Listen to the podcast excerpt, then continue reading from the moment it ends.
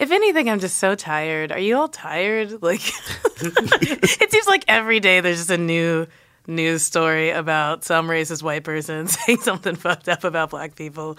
And I'm just like, man, remember, like, I miss those moments where it was shocking.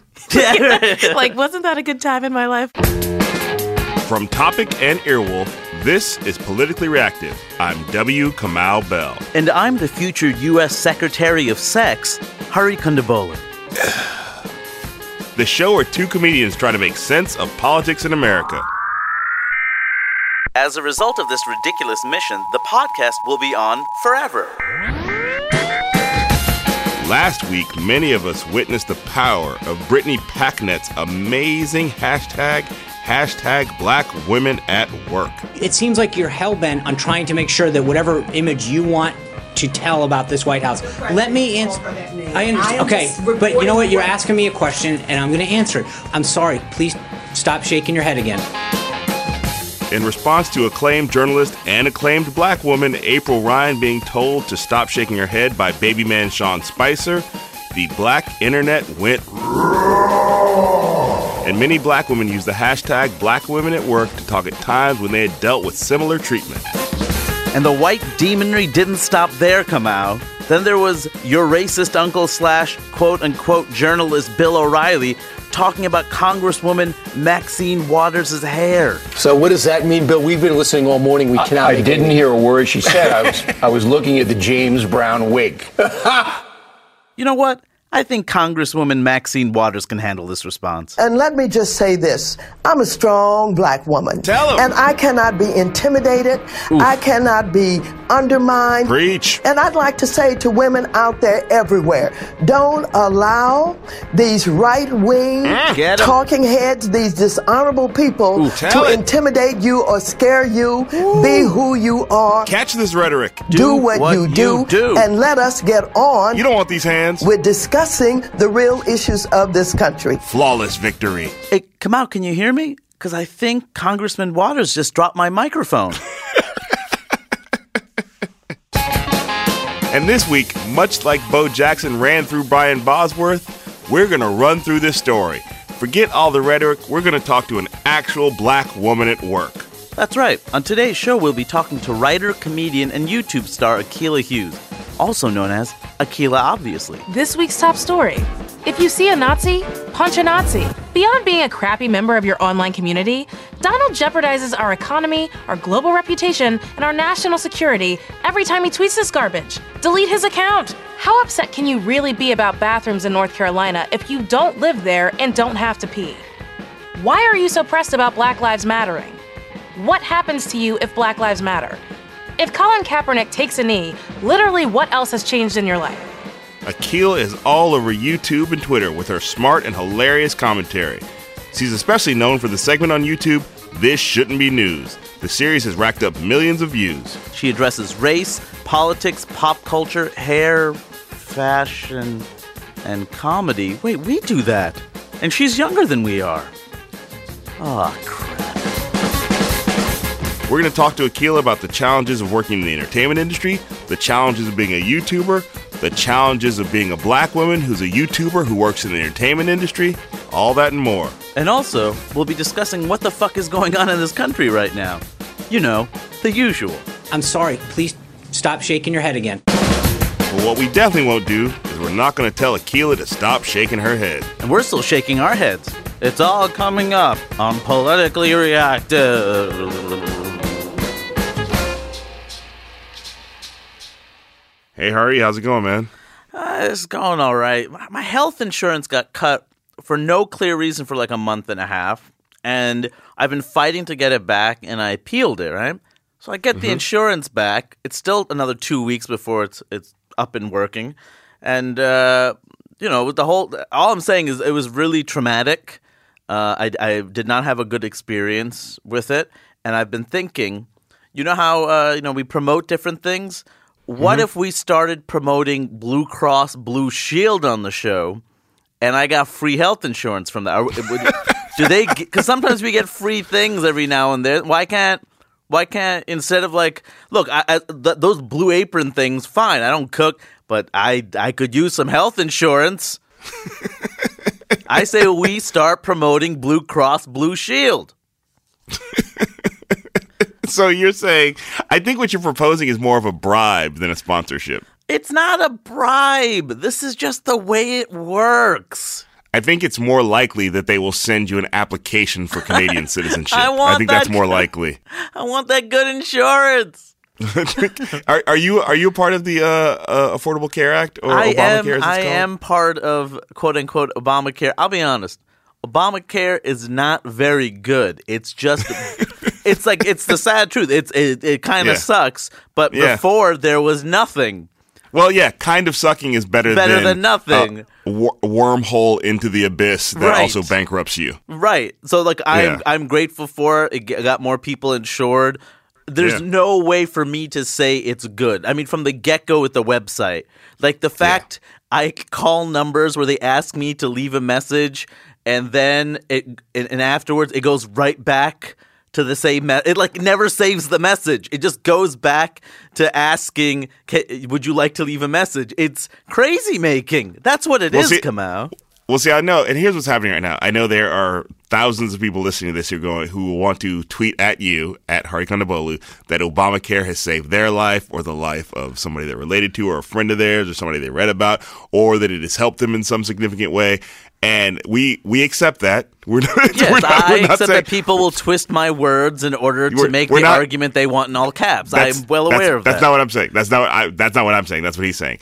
And I think that the, that's the biggest problem with the healthcare debate in this country is that the Republicans are so crazy about it that it makes it hard for people on the left to be like, I think we could fix this. I think Right. this could be better. like I think that like because they're so like we need to repeal and replace as opposed to you know there's a word for that. It's called improve. Yes. We could just improve. It's and I think everybody would be down for the improvement of the Affordable Care Act. And you could name it Trump Care for all the hell anybody cares. Right. It just it needs to get better. But it's the it's the ripping out. It's the, it's as if ripping it apart and starting all over.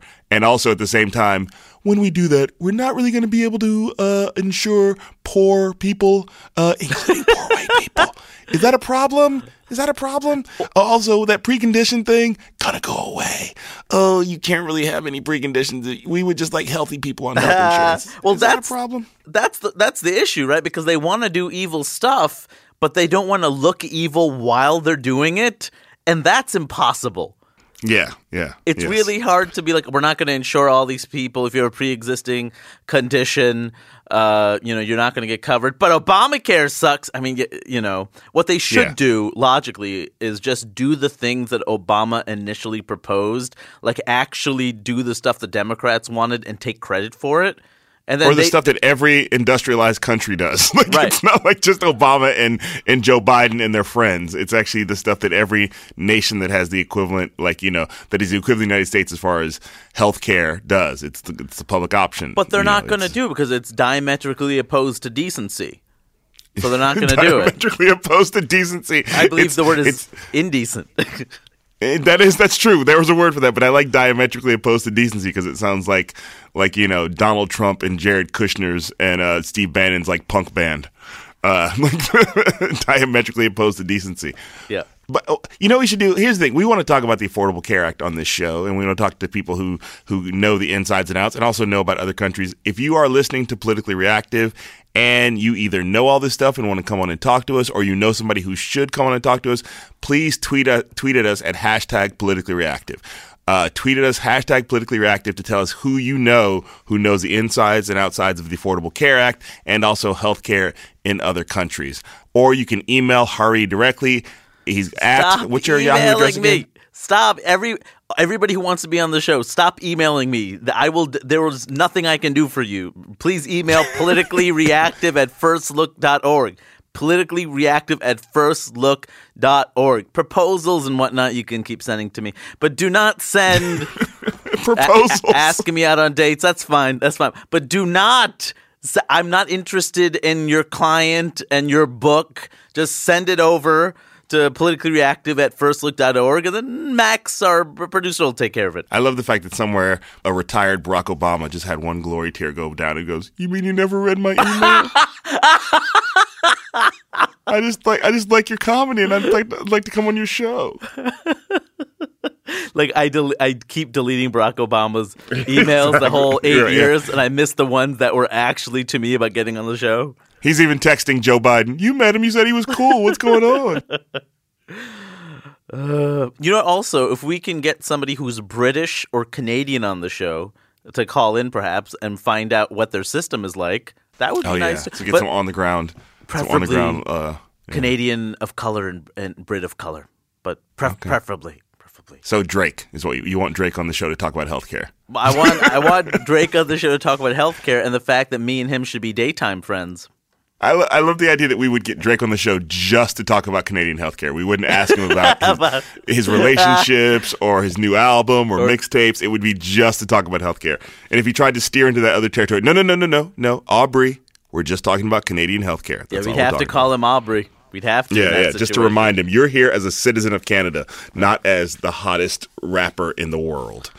So yeah, so uh, as we're talking about this, we also want to say thank you to listening to the first episode of season two of Politically Reactive uh, with uh, Patrisse Cullors. That was there was a lot of great feedback there, and a lot of people seemed to dig it. And also, it was funny to see people go, "This is my first time listening to Politically Reactive." I'm like, "What? I thought everybody was already listening to it." Anyway, our guest today is Akilah Hughes. Uh, we've talked about her. She's a YouTuber. She's great. And I feel like not enough people know about her, so we're happy to have her on the show. She's fantastic. Here's Akilah Hughes. Welcome, Akilah Hughes. Thanks for joining us on Politically Reactive. Thanks, man. Thanks for having me. As, uh, some of you might know, Kamau is in Berkeley right now, and I'm in New York uh, across from you at a table. And I, I think this is good because both of us are millennials, Yeah. and so we can relate to each other in a way that perhaps Kamau cannot relate to us. You're right. You're right. I am what they call an older millennial. An but- aging millennial. but we're still we're still in the same. So, uh, did did you see that episode of Family Ties last night? Uh, yes. Yeah, right. It's so good. Alex P. Keaton, Alf. Watch some Alf after that. I'm relating to young people. Oh my gosh, I feel so related to. I mean, relating relating to my peer group. I mean, Uh, Why are you, how are you relating to her by using shows that I grew up watching? I don't understand how this are works. they no longer on the air? Yeah, you're, you're, this is the thing, Akil. You should know about Hari. He's a millennial, but he's actually has way more in common with the baby boomer generation. Oh yeah. Not. e- I just saw Star Wars recently. The original three. They're really Oh, good. yeah, So good. Like every Yeah, like everybody's grandmother. Yeah. I felt the loss of Carrie Fisher well after the fact. yeah, same. So good. so good. Oh, R.I.P.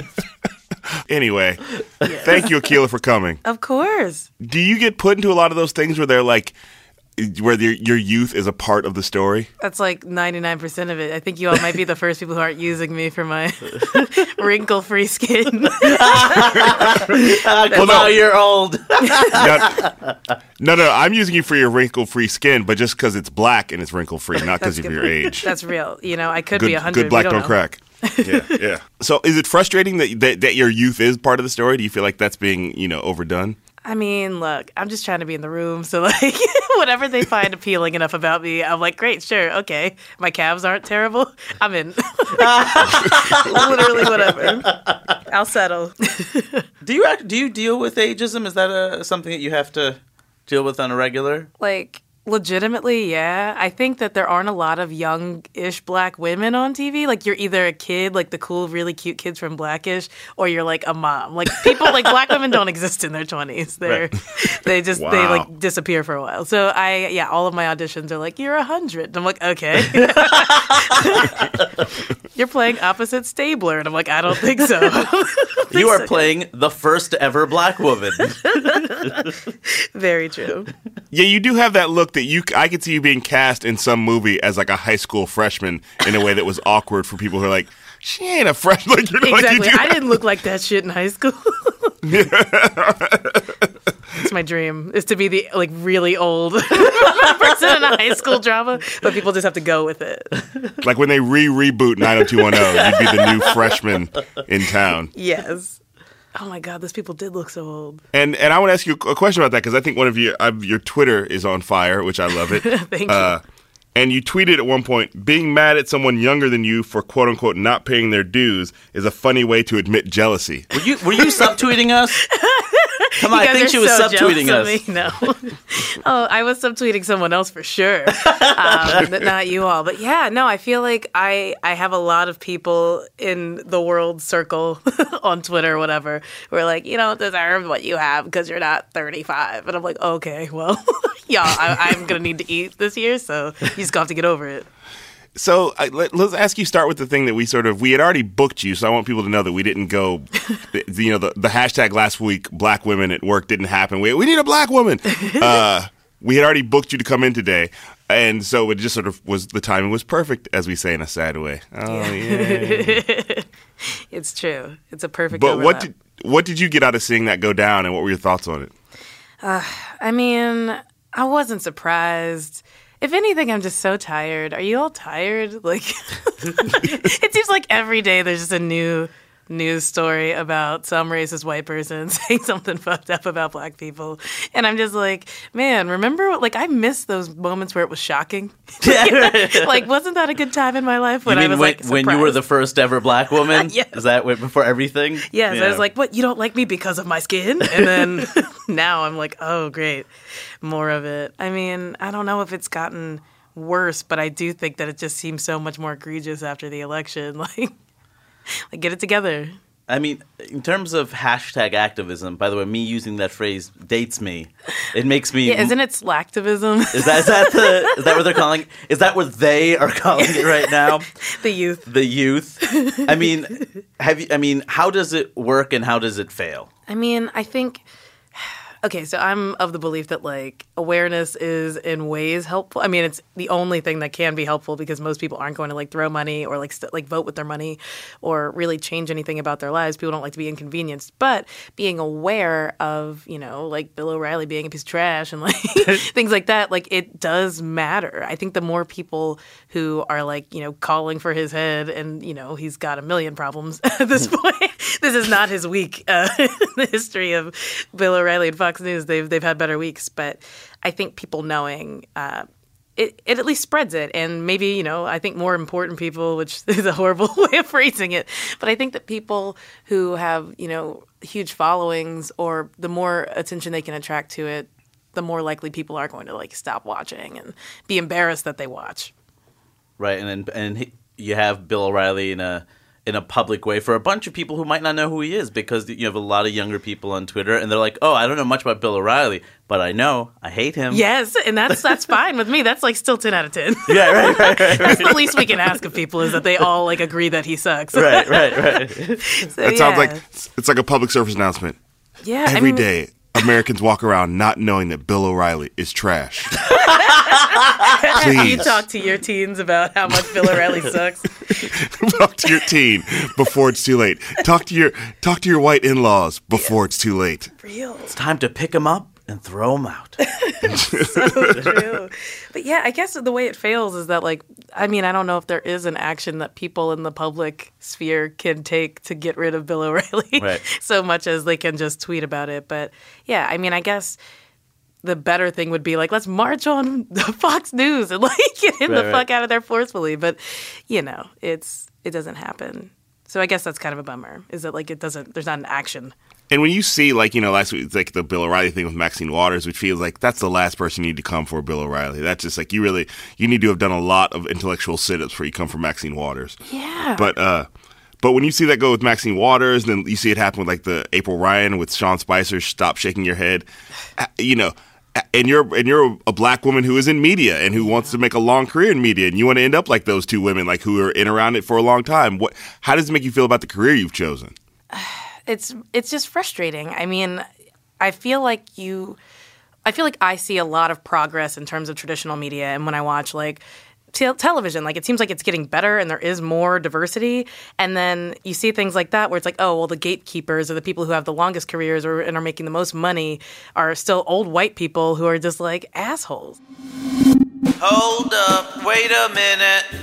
So, according to the Women's Media Center in a study called Divided 2017, the media gender gap, men dominate the U.S. media. No surprise.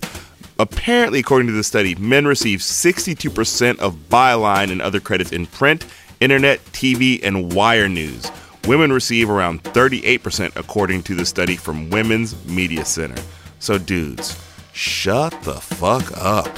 Stop it. Jesus. Enough. Actually, I should stop talking right now.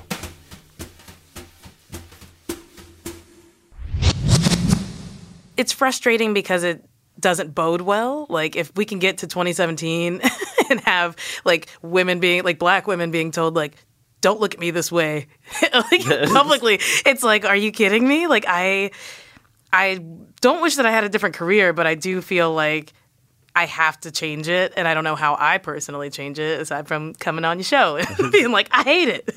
I mean, I don't think that would have happened two years ago. I feel like there's an empowerment of Yeah. as if they, as if like wealthy white people need more empowerment, but like. To say the stuff they would normally say behind closed doors, like Real. the Sean Spicer thing. I mean, that is a that is just Absolutely crazy. don't shake your head. That's just Yeah, like- awful.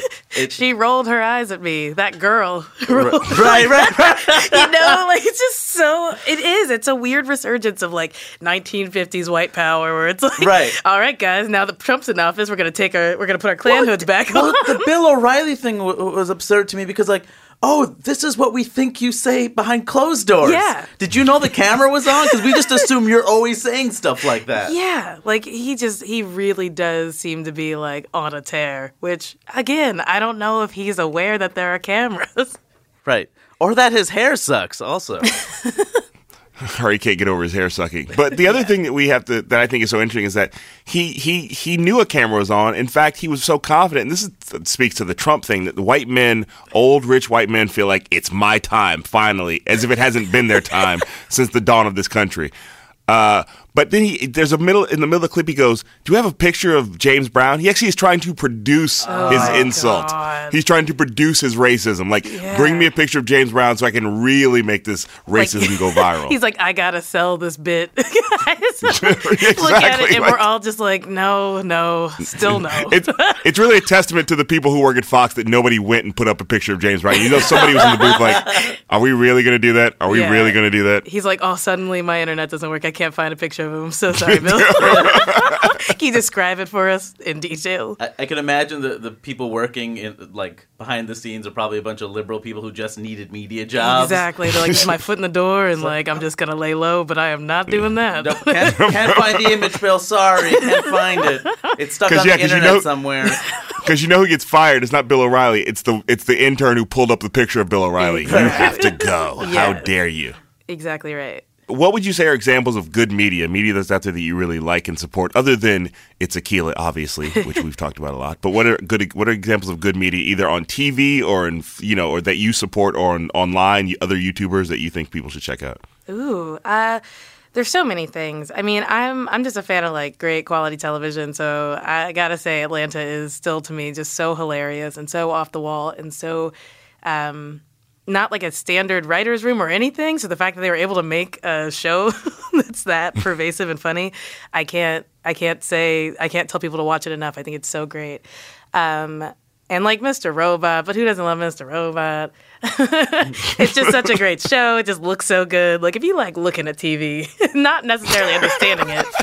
like looking at TV. Do you like looking at TV, but you don't really care what's up there? Then Mr. Robot is the show for you. Exactly. If you want to put it on mute but still be wild, that's fine. you know, we all do what we can. Um, in terms of the internet, I mean, I feel like there's so much good, interesting content. Um, ugh, I'm gonna like kick myself for not knowing like a good web series to think of. There's one called like Saltfish and Ackee, which I feel like no one ever talks about. It's these English black girls, and they're so funny. I can't really understand a lot of what they're saying because they have that like real deep Cockney, uh, whatever that is. But I still like they're very funny. They're they're sort of in the same vein as Chewing Gum on Netflix, which I also love. I love I love your videos so much. I, Thanks. I, I love what you do, and I also think it's you know I, I think Kamau and I also uh, are testament to this idea that like you got to do it yourself if they're not going to give it to you. Oh yeah. and, and it absolutely felt like you had to do it yourself. I think we've both had various dreams and like mainstream kinds of things as a, as a comic, right? Yeah. And uh, I mean, I mean, uh, this was a dream too. Yeah. The podcast, but but This also is your only dream. Just admit it. there were like cable and network dreams before this, and and you know you have to do it yourself and then they they come for you Yeah. in a good way they Yeah. give you money not because it's time it's just it's like we want your money Yes. you're producing money so we want some of that money Real. and and not only are you making great con like great content just in terms of visually and it's funny i mean I saw a video about intersectionality, and Oh, I'm man. like, "This is fantastic, right?" Thanks, yeah. Oh man, I'm like blushing over here. like, go up. I mean, the intersectionality in pizza. One, In fact, cheese pizzas were like, hey, Deluxe Pizza, we're gonna get to your rights, but only after we achieve ours. And so now there are tons of videos and articles that talk about how cheese pizza's tired of being told by burgers to shave their crust, and how cheese pizzas getting called all these slurs because of what they choose to put in their pie hole. Deluxe pizzas would love the privilege to care about things so menial. I remember watching it the first time and being like frustrated because I'm like, oh, does it really come to this? Yeah. Does it really? And, th- and then I'm like, oh, it's so basic. And at the end of it, I'm like, no, it's necessary. It's so necessary. It's as bad because it's the stuff I don't want to do. Yeah. Like you know, and you're like kind of educating the audiences that I need. Yeah. Because like they they don't know what intersectionality is. They have no, and it's like a it's like I'm watching. I'm like, you realize they're talking about uh, white people and people of color or straight people. And, Yeah. You know, you, you do understand cis people and Yeah. no, nobody sees this. Of course, nobody sees this. Exactly. That's why you're using pizza. Yeah, exactly. You gotta you gotta talk about pizza and burgers for people to be interested. They're like, I heard food. And I'm like, yes. Now that you're in, let's talk about it. Yeah, it's weird. It's I think that's like maybe hopefully if I die, you know, in a crazy blaze of fire, that'll be my legacy. it's like she at least taught one person what her sexuality was. Fantastic. I do my best. And you also had the video where you dis- where you decided to come for. you said her name in so many different ways. Tomi Lo- Tomi Lahren. Yeah, yeah. Tony Lobotomy, Toby Laguire, Tabby Lexus, Facebook's favorite Nazi Barbie, Tammy Lohan. Oh god, she's the worst. And it seems like your it seems like your video partially took her down because she sort of has disappeared. She got fired from uh, the Blaze. Yeah, like two weeks later, and I got angry because I didn't have another video planned, and I really could have kept it going. there are endless T and L combinations to really just, you know, rail into her. I wanted to kick her while she was down, but she'll probably have a show by the time I film it again. Speaking of speaking of going down in a blaze, jokes. so good. and with the pun, yes. Uh, so there's a part of that that, like, uh, you know, I would, I, I would, I've been in this position where you you don't want to compare yourself to other people, but also you see Tomi Lahren, or as you called her, I can't remember. You had a bunch of great names for Tomi Lahren. Uh, teriyaki lentils. yeah. As you that you see teriyaki lentils like go like trending and people talking about it or videos on YouTube and you're out there and she's really just inciting people and you're out there putting out work. Yeah. And I feel like a lot of times we talk about like you know there was a narrative I'm sure you remember this from like a year ago where there was this talk of like how come there's not black women in Yes. media doing the kind of things that Tomi Lahren is doing and meanwhile you're like have you been to my YouTube channel? It's so funny because the world will complain endlessly that like, why is there never any good news? Why don't we lift each other up? And then I'm like, where y'all at? Like, I've been making videos for years. Hey everyone, we'll be back with Akilah in a second. We're just going to take a quick break. All right, back to Akilah. I read somewhere that you said that one of your goals was to be like the anchor on Weekend Update. Yeah, that's always been my end game. I mean, it seems like you're. It seems like every video you're auditioning for. You're basically looking at me at a desk with a blazer on, like you know, like talking about the news. yeah, I mean, like to like the like the most honest way of putting it is because there's no way to just get those auditions. You have to basically like all my work is a portfolio. I never see it as like this is a thing I thought would be cool and just for me. I'm like, nah, somebody's got to see this shit. I'm cool, guys. I'm all right. Please let me sit next to Michael Che. I could do it. Oh, nice. I like. The, I like that you let Michael Che stay and Colin has to go. I appreciate oh. that. I just feel like there's never been two black people we can. No, Let's just see would- what happens. Well, that's the thing I wanted to ask you about because I think it's you know like I certainly do this math sometimes like and certainly with my career there's a point at which I was inspired to do comedy by Saturday Night Live and I got to point in my career I was like there is literally no way I will ever be a cast member of Saturday Night Live just because the path I've taken has taken me so far away from there that at a certain point in fact if they were to say it's your job I'd be like I don't think I should take it guys Like, you know, like, You're like, not for me, not for me. yeah just like I'm I don't want to I don't want to be staying up all night writing comedy I got two kids uh, yeah. I mean, I so, think like- that is part of the fear. Now, do you? So do you? I mean, and also there's the other thing as a black woman, like there was a point at which Saturday Night Live had no black women, and it was a national story. Yeah. And then they got, and then they uh, hired Sasheer, and they got one, and then they got Leslie, and now that's two. And is there anything where you're like, they're not going to have three? Oh, like, do I, sure. do you basically have to like wait for somebody to like, Die you know, or age like out or move on? Yeah, I mean they're not. Yeah, I didn't want to say die, but you said die. Yes, okay, yeah. I mean, I hope they all live forever, but you know, Yeah. the thing is, I don't think that they're going to age anybody out.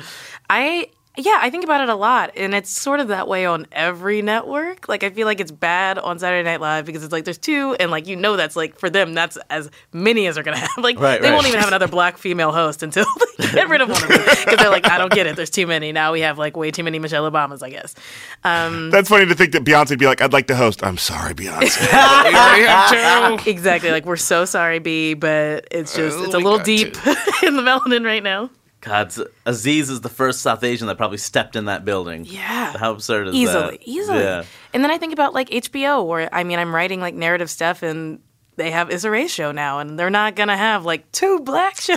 like you know, it's not gonna happen. Right. Even Yeah. if they're like the most different shows in the world, and like even with you know Comedy Central, I. I don't know if there's space on the Daily Show, but like since Jessica left, I feel like they're like, well, that was as good as we'll do for the young black ah. population. Like, no more young black women. We're done. we did our duty. Well, they they just hired uh, uh, Gina Yashere, who's not. I don't think she's as young as Jessica. Oh, or she, you, they hired Gina. That's fantastic. I didn't fantastic. even hear that. Wow, Oh, she's congratulations. fantastic. Yeah, she's great, but I do agree with you. I was like, I was stunned because I was like, wait a minute, that's two people with accents on the Daily Show. This is a whole different show. true. That is funny. I didn't even think about that. That's Like, but I think it's like, I think in some sense, I was like, oh, that shows that he's doing the way he he's doing it the way he wants to do it. Because I'm sure there was somebody like, but she's not even American, you know. exactly. But yeah, I would imagine that that's got to be frustrating to look around. Like you know, there was a brief period where the Comedy Central was going black to black with with uh, Trevor Noah and Larry Wilmore, and I was like, that's not gonna last. exactly. One, only one can stay. yeah. yeah. Do you feel like? I mean, when you sit back and go, "Here's what I do with my career." Do, do you? How do you approach that when you go? Okay, they have two black women in Saturday Night Live. Do you? Is that still a goal, or is it like something where you sort of, well, let's put that on the back burner, or do you still like, I'm going to get there? I mean, for me, like I, I, you know, New York is so expensive. I can't dwell for too long. I'm like, all right, get a job, Akilah. Um, and so I, I mean, I think it's something that could still happen in the future, but I've long since stopped trying to like get them to notice me. Uh, you know, brand deals are fine; they pay the bills for now. So I will just make little branded videos and content on the internet every now and then.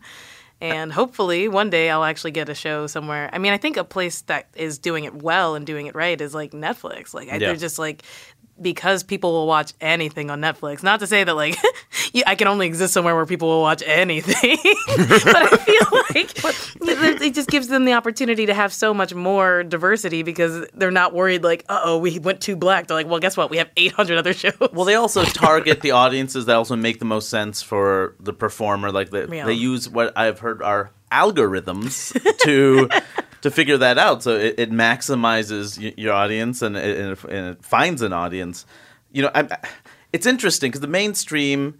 Uh, I think for a lot of us won't give us easy access, right? So you have to do it yourself, Yeah. and so you did it yourself, and you make these incredible videos, and then BuzzFeed ripped you off. So can you Yeah. talk about that a little bit? Cause, I mean, because sometimes it's kind of a familiar. Oh, a person of color makes something new and interesting. Oh, there you go. Exactly. Wow. Free low hanging fruit for you guys, I guess. so messed up. Yeah. I mean, That wow, Chuck Berry, that rock and roll is so interesting. Can we borrow that for the rest of time? Exactly. Mm, we're gonna try to make some peanut butter called Jif, but we're just gonna try it out. but thanks again. Thank you for your contribution to culture. We're gonna put Pe- white people on the commercial. People are googling. People are googling. Yeah, yeah. It's real. I mean, yeah, it's it's pretty egregious. And the thing is, I I am a little bit ashamed because I noticed it happening with other people and it didn't bother me. And then it was like, oh damn, like they took my stuff. Um, and so yeah, I mean, it's a big ass corporation, like owned by like a white dude, and who like wrote me a letter back after I was like, "Stop stealing our stuff." Who was basically like, "We're all on the internet, so we we own it." And I'm like, "That's, that's What are you? That's that was the argument is we all work in the same space. I'm doing air quotes, the same space. And I'm like, I don't work at BuzzFeed. Like, what are you talking about? what? so because we all are on the internet, like intellectual property doesn't exist. That's abs- like so see basic okay i have seen We're all my we're all in these streets. Yeah, like yeah, exactly. I may have heard about a thing. well see, i've seen bits that like i feel like like i've done i'm like wait a second that sounds like wait who's the writer on that oh they were at my sh- okay Exactly. They follow me online. like I get what's happening, and I've seen stuff that like you know uh, Kamau's old show Totally Biased that I used to write for. I'm like, hey, that seems vaguely familiar to the show that's not on the air anymore that I used to be a part of. And it, it's to me that's like that's clearly some kind of ethical violation. Yeah.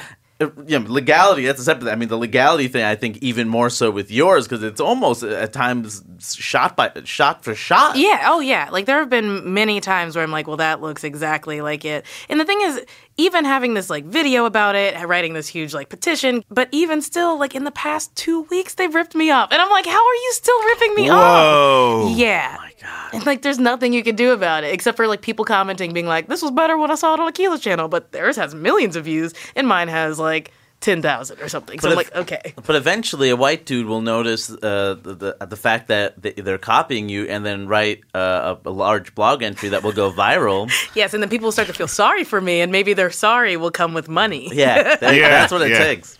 I really hope so. Come on, where you at, white dudes? Learn to write right now. Learn to Pick up a pen. Pick up a keyboard. maybe you need to write the blog, and then uh, the white dude will steal it and say he wrote it. That's what you do. That's actually probably the only way this will get solved. Yeah, that's funny. You're, you're, I like that. Your sorries need to come with money. Yeah. Can we like America. make a weird like website where we just sell good ideas to white people? Oh, that's. Oh my god! I What- love but we it. don't post the. You have to pay for it. yes. Right. Oh, that's. So they you have to bid pay for it on in it. advance. You have to pay. I, I, we just post black person with a good idea. How much do you want to pay for it? Just let white guys auction for it. the like next an auction. big thing. Yes. That's the website. They're like dabbing. Oh, I get it now.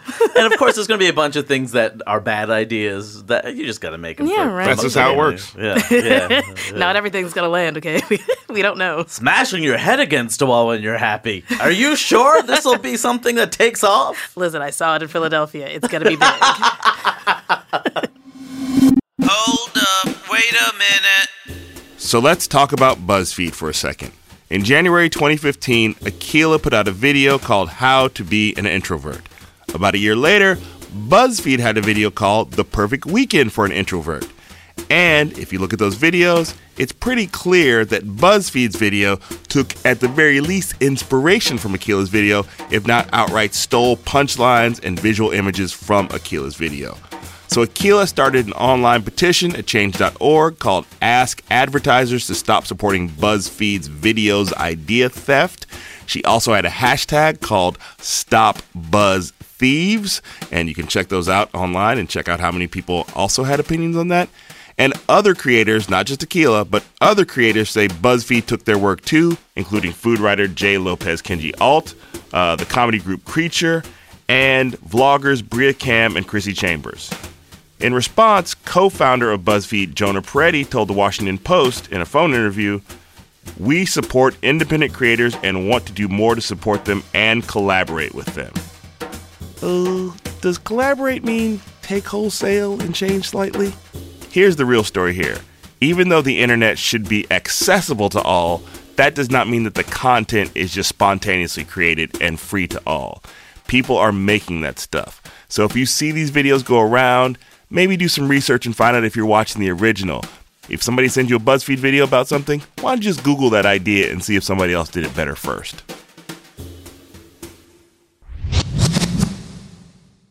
Uh, I have a question. This is sort of, a, I mean, I think I always think about this about YouTubers. You don't have to get into the specifics, but is there a way to make a living on off of YouTube? Like, is there so? I know I know some people can. I get it. If you post if you post a viral video of your kid on after he comes home from the dentist and you turn it into t-shirts and it gets 40 billion. I get that. But I mean like as sort of like what I would like to say in comedy there's like a middle class of stand-up comedians where it's like they're making a living.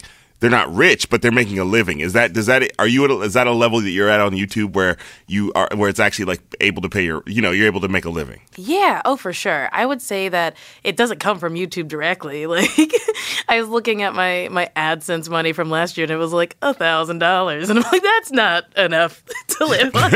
but like all of the money that I you know, like I make my money from specifically like brand deals on YouTube. So, you know, uh, I don't uh, like Honda will be like, "Hey, do you want to do a video? We'll give you $10,000." And you go, "Yeah." and so I just make a video of me driving poorly in New York and I'm like, "There it is." That's that money finally. We can eat again.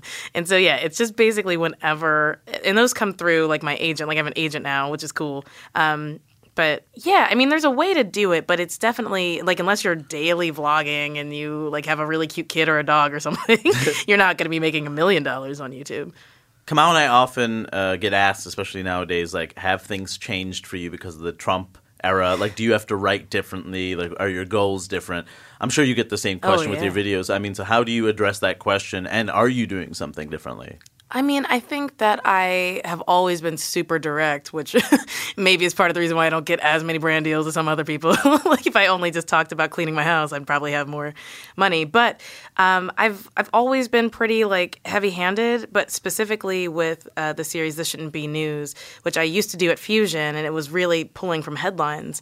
Uh, I decided like right after the election, well, I'm like that show's got to come back because uh, I mean it was on Fusion, so not a lot of people were watching it. but like now, I was like, you know what? I don't care if people don't see it. If I don't put out content that is very much calling him out like to his face and like specifically policies that are happening and things that are just you know I disagree with, then like what am I really doing? Because I'm not like I'm not going to be young and cute forever. So it's not like I'm going to keep getting stuff just for those reasons. Mm. like eventually someone's going to be like, "Okay, well do you have a point of view about anything?" And I have a really strong one. I'm and it's been very successful on Twitter. And Twitter, you could just say the thing because it's quick and easy. And I, it's in the middle of the night. Maybe you're a little stoned. But like on Twitter, on YouTube, it's a whole production. And so I've just had to like set aside money to be like, we're gonna shoot this in a studio and make it look nice so people actually want to share it. But I'm gonna go after this administration for all of the things that they're doing that are just absurd. My follow up question to that is, you know, a lot when you go after Trump or people who support Trump or people who are in that universe, you can also deal with pushback that is just sort of people insulting you, but you can also, like Leslie Jones, ended up sort of getting really sort of attacked online in a way that she had to shut it down for a minute. Have you experienced any of that, and are you afraid of that? Um, I mean, I'm not super afraid of it, and that might just be ignorance. like maybe I should be afraid. I also feel like you know, like the scariest thing anybody could do is like dox you. But I'm like, okay, well, I live in a building in Brooklyn where like everybody's been there for 30 years. Like, come like play on like you know, knock on the doors and see who's gonna come out. It's not gonna be me. It's gonna be some really angry old person.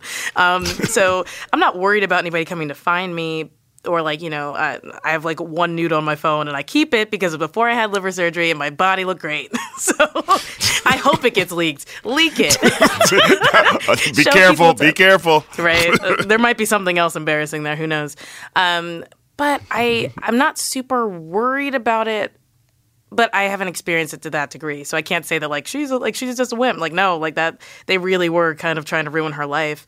Um, I've experienced people posting my videos to like Reddit and like 4chan, specific places where people just like it's a bunch of teenagers who have a lot of free time and they show up and they leave endless comments and they thumbs down and like you can always tell it was from Reddit or like 4chan because they think that a thumbs down really matters to you. Like they're like, look how many dislikes, and I'm like, I never look at the dislikes. Like, is it a lot? I mean, is it? They're not going to take the video down, um, but it's definitely happened way more since I started being even more directly political on my YouTube channel. I had a video called "You should punch, you should always punch Nazis" or something like that. Oh, yeah, that'll get you And, started. yeah, Yep. The internet has been abuzz the past few weeks about this video of famed white supremacist douchebag Richard Spencer getting punched and then proceeding to cry like a baby ass wimp boy while being interviewed about his idiotic cartoon frog pen. it, that's like one of the most popular videos on my channel, and like all the comments are like, I just don't even read them anymore. I'm like, that's cool. Just turn off that functionality and move it along. Who do you love of your peers who are making like video blogs who actually talk about stuff? Ooh, um, who actually talk about stuff? The thing is, like, I wouldn't say that there's that many who at least do it regularly. Right. Um, I this is not a peer unless I, we, I can we pretend that I'm a peer with like Keith Olbermann. I think his GQ show is so good. Yeah. I don't know if you Oh, all have seen it, The Resistance, but it's killer. Yeah. Um, but we're not really peers. um, I think like in general, I would say I'm kind of disappointed. There aren't a lot of people that I can think of that are talking about like I guess like specifically political issues. Like I think that Franchesca Ramsey is doing a pretty good job doing that show for MTV Decoded. Um, because I like she's covering issues that like again people just don't know anything about, and Yeah. so they just need to be like basic education of like this is why touching people without asking them is racist. You know, like pretty straightforward. Um, so I think that that's great, and I. I guess I'm excited by people who never talk about it, and then they'll do like a video where they're like, "I just want you to know, Right, I'm right. not okay with this thing." Right, I'm like, "Oh, thank goodness." I don't know if you've heard of this girl Amani. She runs this like huge website called Muslim Girl, and she's just been everywhere. She was at South by Southwest doing a talk. They covered her in the New York Times recently, um, but she does really great work, and it's like the largest uh, online community of like just Muslim women talking about Muslim issues. And I think like she was kind of the catalyst for Muslim Women's Day that happened a week ago. But she's been you know very forthright with you know what she's working on and what she's trying to do, and I just think she's awesome. Hold up, wait a minute. Now, just to show some more love to the creators that Akilah mentioned, you should know Amani Al-Khatahtbeh, who started MuslimGirl.net. Also, check out Ackee and Saltfish at www.ackeandsaltfish.co.uk. It stars Michelle Tiwo and Vanessa Babirye, and it was written and directed by Cecile Emeke. And of course, Franchesca Ramsey, who does the incredible Decoded series, who will be on a future episode of the show because we love her. Hi, Franchesca. Oh my God, we love you. You went to uh, Berea College Did in Berea, Kentucky. Sure did. Uh, when you were, uh, a lot of people know this, but I happen to be friends with Bell Hooks. yeah. Yes, is Hey. is Bell It's, was and Bell? it may be more than friends someday, the way they're talking about it. you guys are like besties. I love Bell. Oh my gosh, I hope Bell it's, listens. It is very strange to look down on my phone and Bell Hooks is calling. Oh my All gosh, she lowercase. calls you? Yeah, she's the best. wow, wow, wow.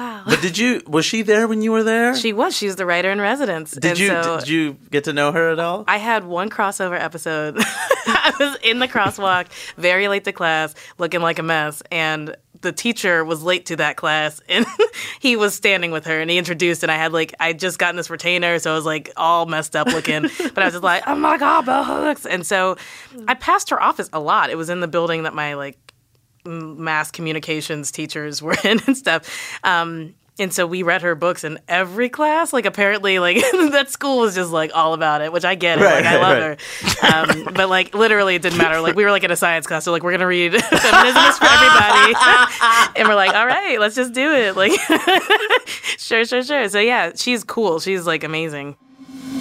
Hold up, wait a minute. Bell Hooks is the distinguished professor in residence in Appalachian Studies at Berea College. She has chosen the lowercase pen name Bell Hooks based on the names of her mother and grandmother to emphasize the importance of the substance of her writing as opposed to who she is. She is the author of over 30 books, many of which have focused on issues of social class, race, gender, and love. Her latest book is entitled Belonging A Culture of Place. Also, I am friends with her. If you want, you can go on YouTube and you can see a video of Bell and I having a public conversation at St. Norbert's College. Uh, it was really fun, and there's a lot of flirting. So if you're a big fan of uh, flirting, watch that video. Hari, if you're so close with Bell Hooks, why haven't we had Bell Hooks on the show? Um, because I don't feel like it. Hmm. Hear that, fans of Hari and Company? He doesn't feel like making It's your show better. Okay, first of all, we'd have to I'd have to reach her. It always takes forever to reach her because she's Bell Hooks. And then we'd have to figure out a time, coordinate. She doesn't text. Uh, she doesn't check email. Her Twitter is not even controlled by her. Um, to to arrange the only way I could imagine this working is if you and I agreed to go to Berea College and interview her in person, which I think we should do. All right, let's do that then. Okay. Ah, crap, that puts me on the hook.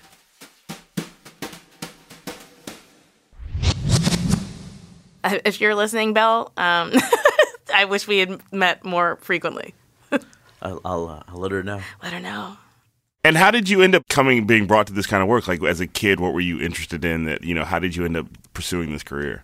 Oh man, I mean, for me, like comedy and writing and everything was something that I I liked doing. Like I did speech and drama in high school, and like I only was good at the comedy events, like with improv. It's improv duo, and we just we we were awesome, but we like sucked at the dramatic part. I'm like, that's just I guess that's not me.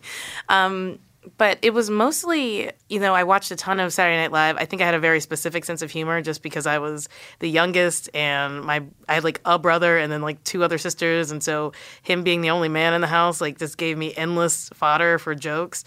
Um it was just like he just couldn't figure it out. Um and then yeah, I, honestly this is going to sound like trite, but I read Tina Fey's book and then I read Mindy Kaling's book and Tina's was like, go do like improv. And I'm like, cool, I'll go to Chicago. And then Mindy Kaling's was like, don't go to Chicago, go to New York. And I'm like, cool. So I guess I'm going to do that. And I, I honestly just moved here with that MO. Um, the YouTube thing was something that I just started doing in college because we were bored. And so we were making all kinds of sketch comedy stuff that like would get a thousand views, but we'd be the coolest kids on campus and everyone be like quoting our dumb video. Um, and that just I got lucky that that became a thing people cared about. One of the one of my favorite videos of yours is the racial discussion fatigue syndrome.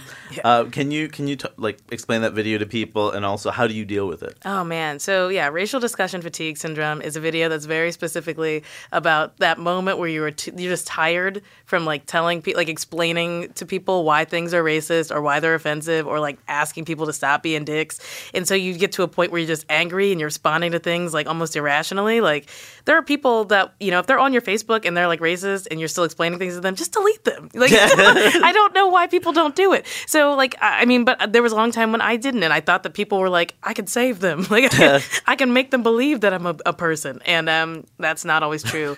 and so yeah, I the video is kind of like, okay, are you dealing with the symptoms of like feeling like you're talking to a wall that's like really just like a white toilet about like, how like Black Lives Matter? Um, yeah, terrible. So Are you talking to a white? Ah, oh It's my true. god, that's it's so true. good. Toilet bowl weight. And so like Then, yeah, you probably have racial discussion fatigue syndrome, or RDFS. Look, times are hard, and lots of people are legitimately stupid. I realize that like for me it is it comes down to like you can either explain to them and like zing them hard on Twitter or you just delete them. Like I know people who are like I'll give them a mute cuz I don't want to give them the satisfaction of blocking and I'm like I don't care if they're satisfied Right. if I never see them again. like block catch that block, catch it hard. Like it- I don't mind. If it's gonna happen, I feel like block. Catch that block. Open your arms for this block cuz I am done. Yeah, I, I I don't get paid to educate some people. I feel like like fourteen to twenty one, there's still a chance. Oh, and you think so? Yeah, yeah, totally. I mean, I, I feel like I feel like An age limit. It's like I what love that you use think it. 21? I love that you think at 14. No, they're lo- if they haven't got it by 14, they're lost. They are lost. yeah, I'm like, it's over for them. I'm sorry. They just, they'll never understand. it feels like that period you're developing your ideas and thoughts, and especially that's why I was asking you if like your videos you, you have a younger demographic because I feel like these this is like the pizza one for example Yeah. that is something they can understand they can break down i can imagine that being played in like a social studies class Yeah. like how do we look at these things It And has also- been, yeah. I have had a few like teachers reach out being like, "Can we just play this?" and I'm like, "Well, yeah, yeah it's on youtube leave yeah. the ad on, but like, dude, I need the money from that play, but, fine." But I mean, do you, I mean, I think about young people a lot when I make my like my stuff, like you mm-hmm. know, jokes. Like, you know, I try not to think about the audience except, but but with young people, I'm like, how is a is a kid going to understand this? Will they understand this? What can they do with this? I mean, how much is does that enter your thought process? I mean, I definitely think about it when I'm creating, even if that's not my my you know number one demo. I- I definitely think that um, I, I think it's up to me to like just make the content and hope that like people get it. And so if I if if there's like a chance that like somebody young does isn't to understand what I'm going for, or like I'm just completely alienating them, then I'm not doing my job because like you know most people on youtube are that young. And so even if they're not already in my you know audience uh they could be. And they i like if i could reach them even if it's just because like somebody that they follow like hates me maybe there's a day they'll come back later after they're like let down by like boner dude 79 uh, like once that guy like ruins like they just stop believing in him then they'll maybe come back to my work and be like oh i get it she's talking to me so I'm- i have i do have hope for that That's why I finally watched Star Wars because I wanted a, a reference point to relate to the young people. Yeah, you were like, man. Oh I, my god. I just want to understand Boner Guy 79. I just want to see where he's getting his. It's Darth Vader. It's what it is.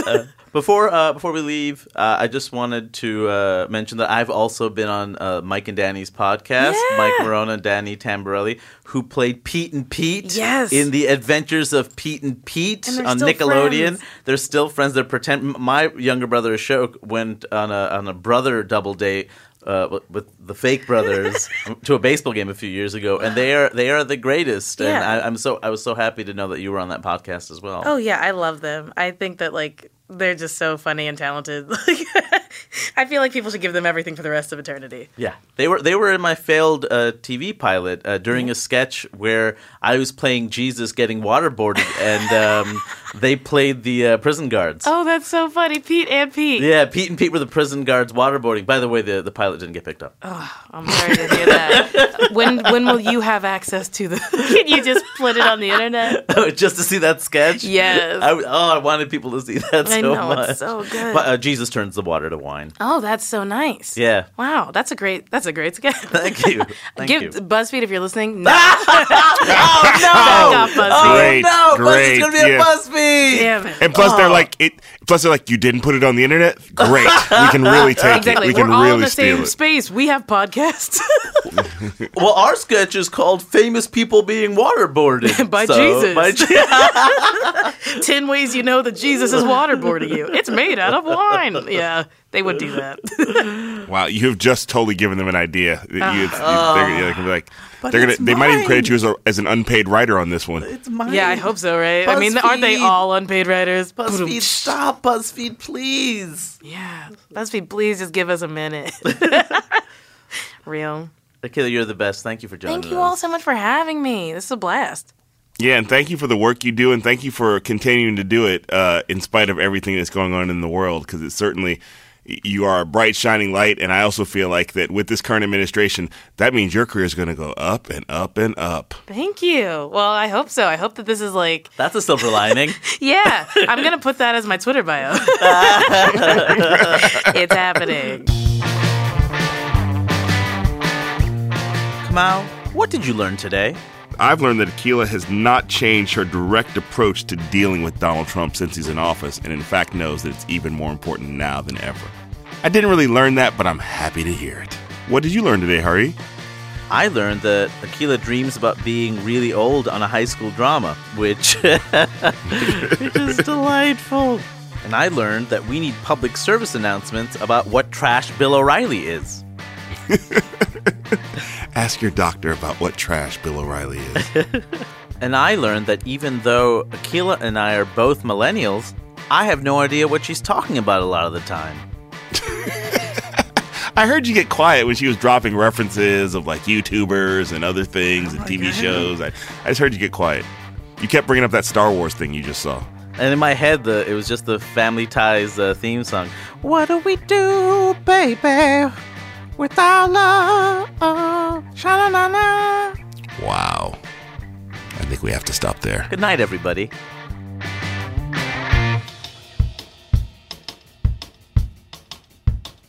Thanks again to Akilah Hughes for joining us today. And be sure to check her out on her YouTube channel. You can find her under It's Akilah Obviously. Don't miss her popular segment, This Shouldn't Be News. And find her on Twitter at Akilah Obviously. That's A K I L A H O B V I O U S L Y. Obviously. It's easy to spell obviously. Also, please subscribe to Politically Reactive if you haven't already done so. And we'd be grateful if you could leave us a little comment.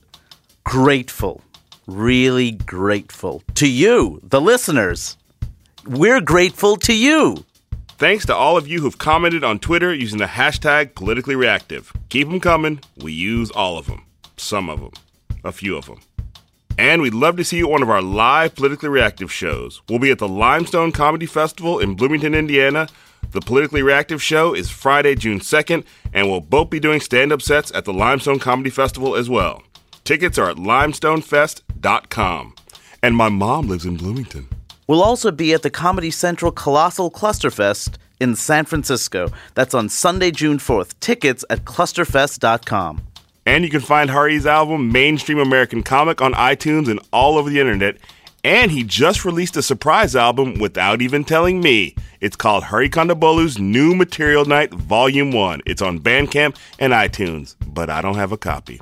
Well, I- will send you a code. Shockingly, it hit number two on the Billboard comedy charts despite absolutely no advertising. So thank you, uh, friends. I'm also about to go on tour. You can see me in Minneapolis, April 26th at the Cedar, Madison, April 27th to the 29th at the Comedy Club on State, Caroline's right here in New York City, April 4th to April 7th. Use the code Cocoa Butter for a discount on the internet. You can find all those dates and more at harikondabolu.com. And I've got some other projects too like my podcast that I'm occasionally on, Denzel Washington is the greatest actor of all time, period. My live radio show and podcast come out right now. And the second season of my CNN show, United Shades of America, is out on Sunday, April 30th at 10 p.m. And my new book, The Awkward Thoughts of W. Kamau Bell, is out May 2nd. You can pre order now at WKamauBell.com or find it at your local bookstore. And I'm going on a book tour. May 2nd, I'll be in Brooklyn at the Bell House. May 3rd, I'll be in Washington, D.C. at the Avalon Theater. May 4th, I'll be in Chicago, Illinois at the Art Center in Oak Park. Technically, I'll be in Oak Park. And on May 5th, I'll be in LA, California at Largo. And May 6th, I'll be in Oakland, California at the Starline Social Club. Tickets to all those dates include a copy of the book because that's how you get on the bestsellers list.